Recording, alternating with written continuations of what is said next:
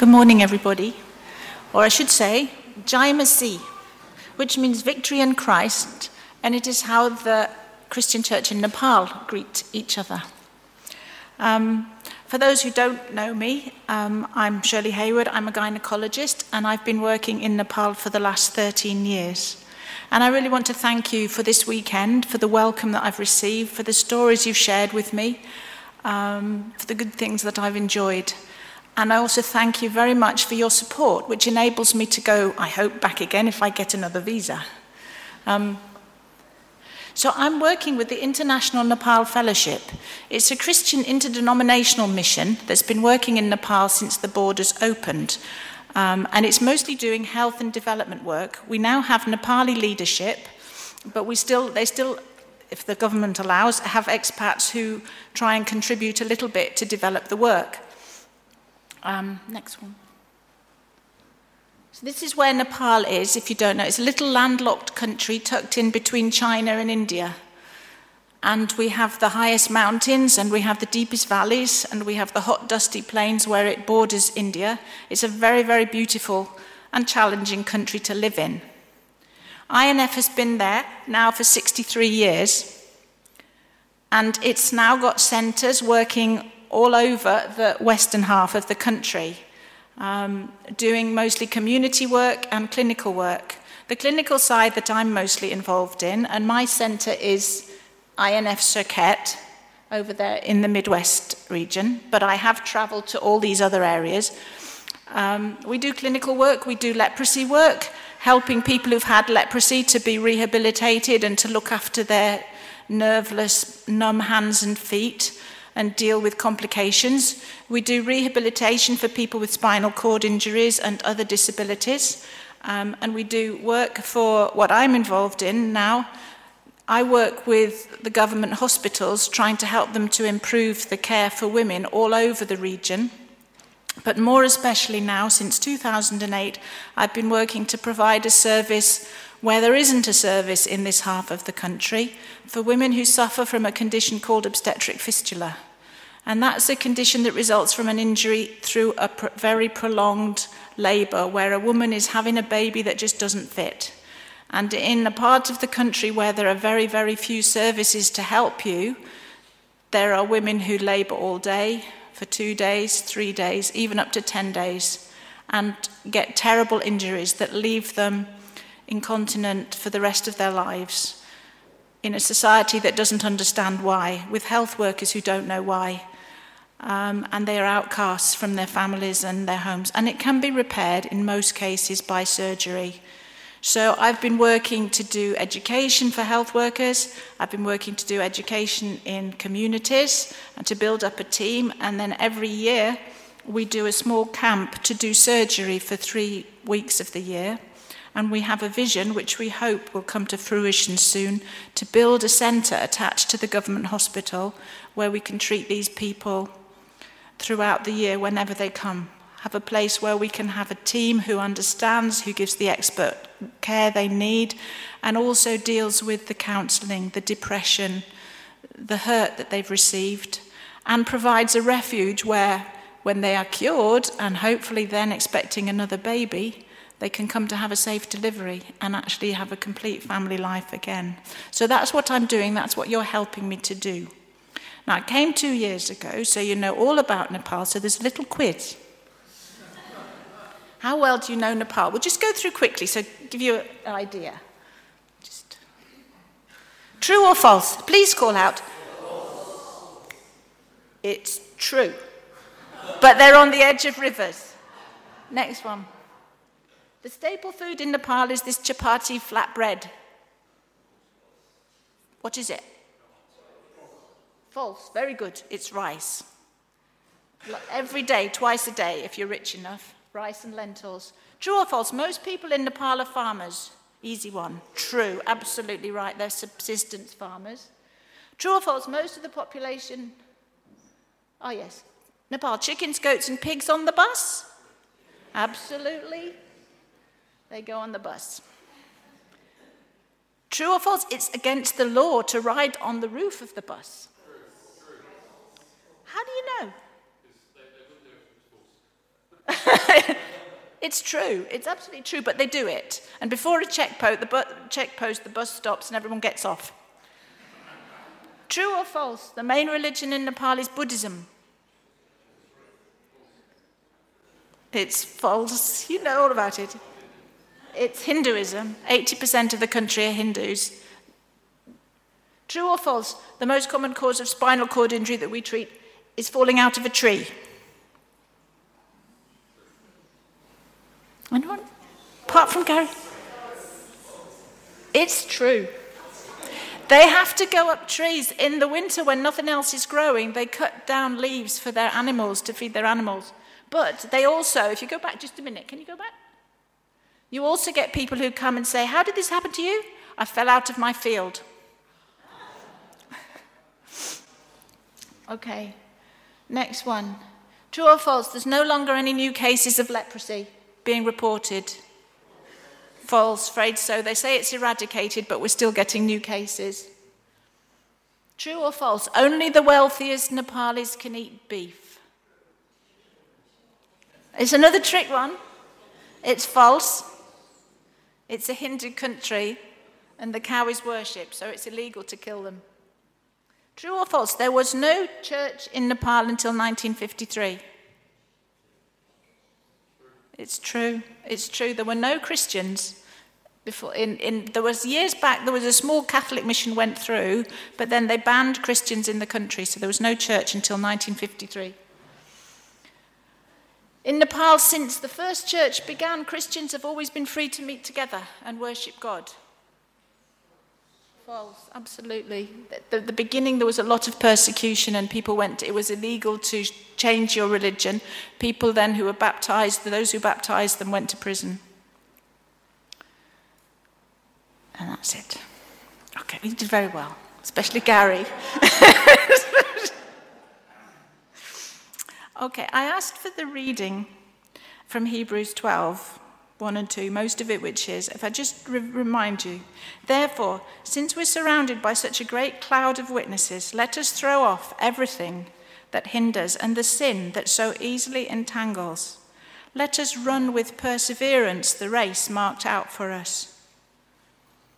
Let us fix our eyes on Jesus, the author and the perfecter of our faith, who for the joy set before him endured the cross, scorning its shame and has sat down at the right hand of the throne of God. Consider him so that you will not grow weary and lose heart.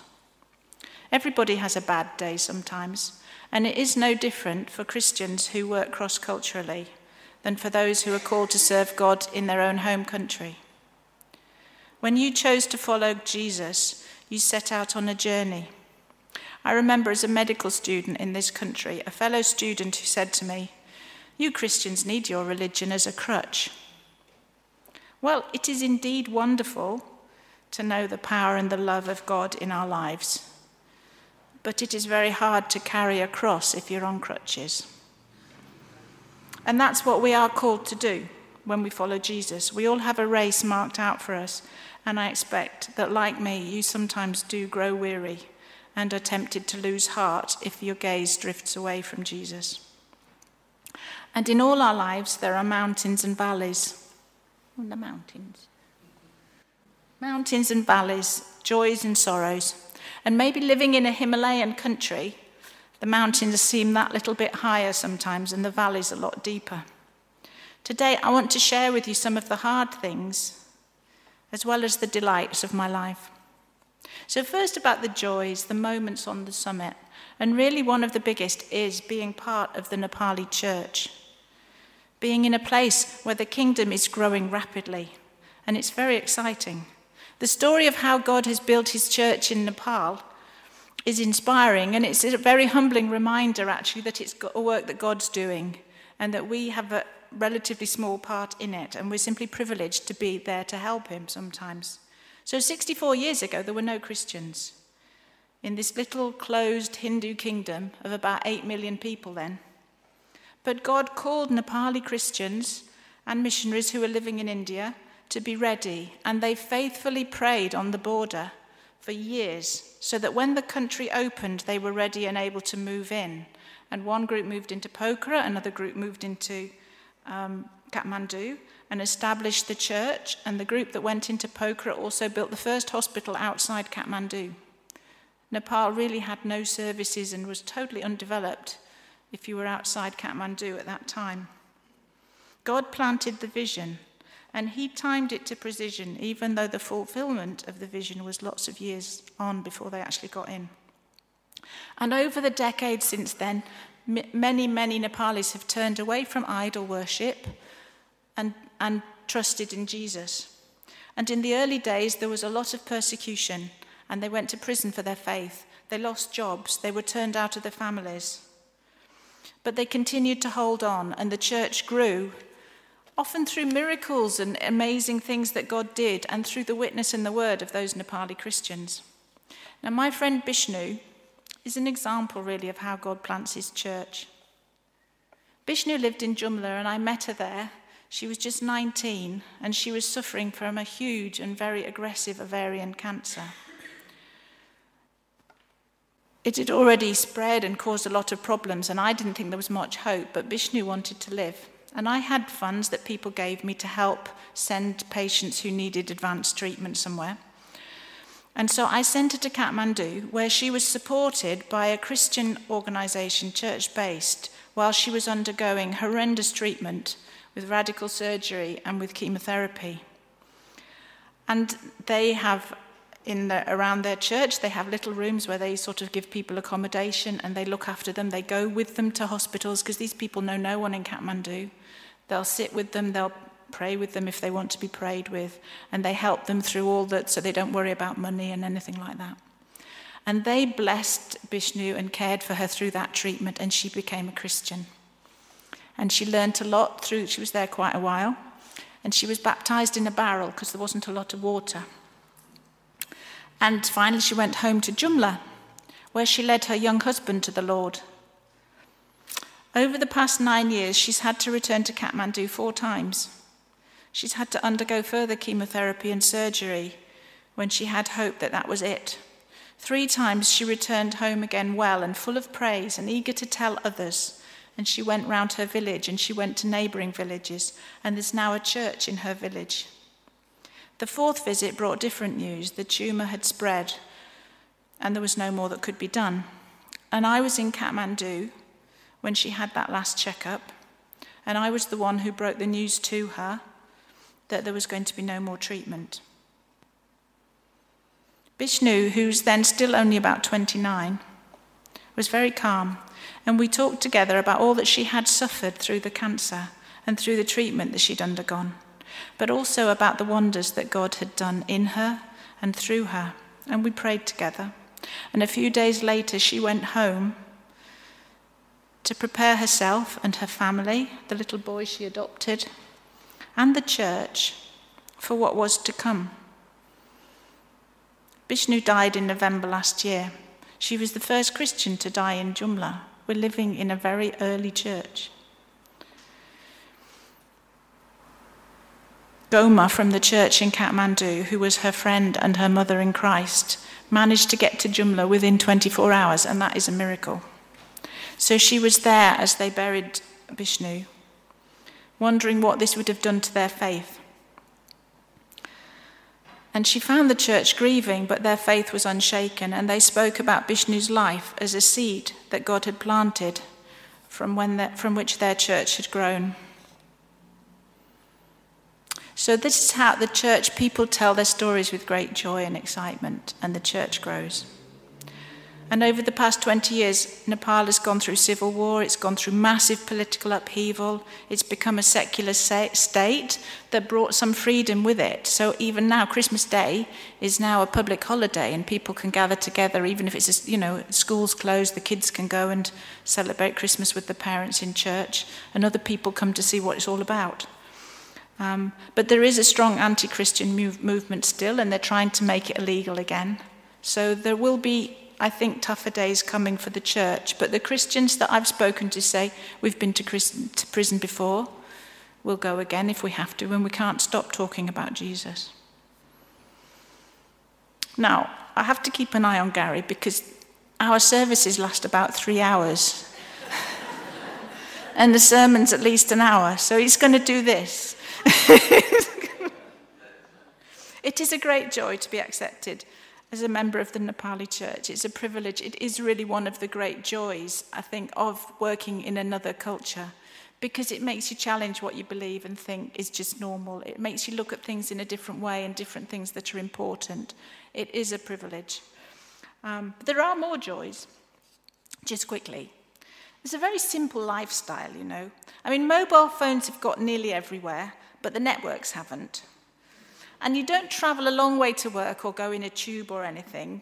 You know, you just walk or go on your bike. You watch your food growing.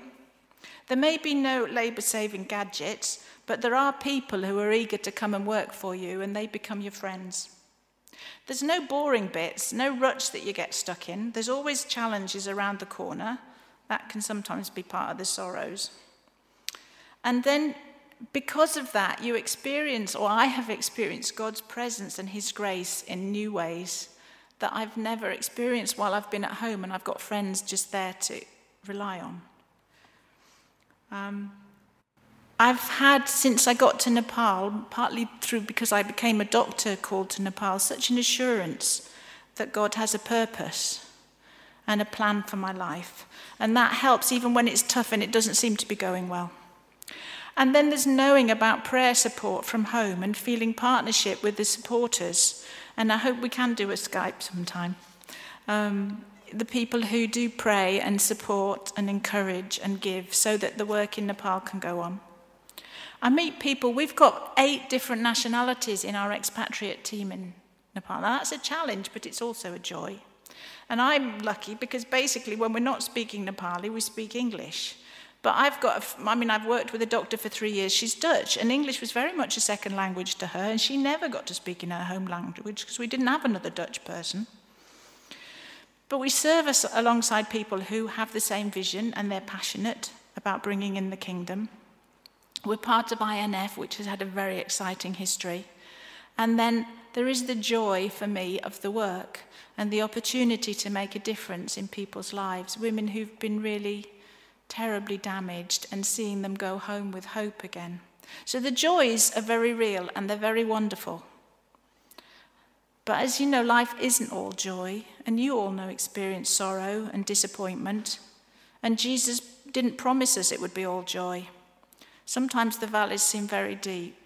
So, for, if you're cross culturally, one of the big valleys is actually the distance from friends and family. Partings don't get any easier. My mum's 83 now, and it's always really hard to leave her. And also, you feel a bit uncomfortable and disconnected, not really belonging in this culture when you come back. But again, when you go to Nepal, I don't feel totally part of the culture. There's always things that you don't understand. It's 2073 there. It was New Year's Day on April the 14th. They get just working out the date can be difficult, you know. Um, but it is, especially in the changeover times, you feel confused, disorientated. There are a lot of frustrations as well as joys in work. There's challenges, and they sometimes seem overwhelming. Misunderstandings, not just because of the language, but just because you really don't understand the culture. Nepalis don't show their feelings a lot. If they're angry, it's sometimes hard to tell they're angry. And if we're angry, they think we're way over the top. So there's, there's, I work in a lovely team who do understand me. That's quite good. In the early days, especially, it was very hard that I had to work and manage without the colleagues and the equipment and the support that I've been used to. And so you see people die who you know could be saved if you had the facilities you have here. And that's a struggle. You have to put up with lack of power, lack of water, sometimes lack of the medicines that you want to. We have 12 hours of power cuts a day for most of the year, and most of that's in the daytime. I told you that for the fistula work, I want to, I have a vision, which other people helped me to develop, for a fistula centre. About the second camp, we advertised it, and we had patients come. But when we'd finished the camp and our, we'd sort of put down the facilities and we couldn't go on, we still had people coming. One woman walked four days. And we had to say, sorry, next year. and she walked four days back. She came back the next year and she's cured now. But it's terrible. And we want to be able to offer care. We ought to be able to offer training throughout the year. When the vision was born in 2011, it looked as if it was going to happen really quickly. The hospital superintendent was really keen. They were building a new hospital, which isn't finished yet either, which the, he thought the fistula centre should be part of. Um, that hospital isn't built. He's been moved on. Um, so then he said, Well, you need to find the funding. Well, I've got wonderful donors very happy to pay for treatment, but not so keen to build buildings. And we've only just found a donor. There's also, I am not my own boss. I work under Nepali management.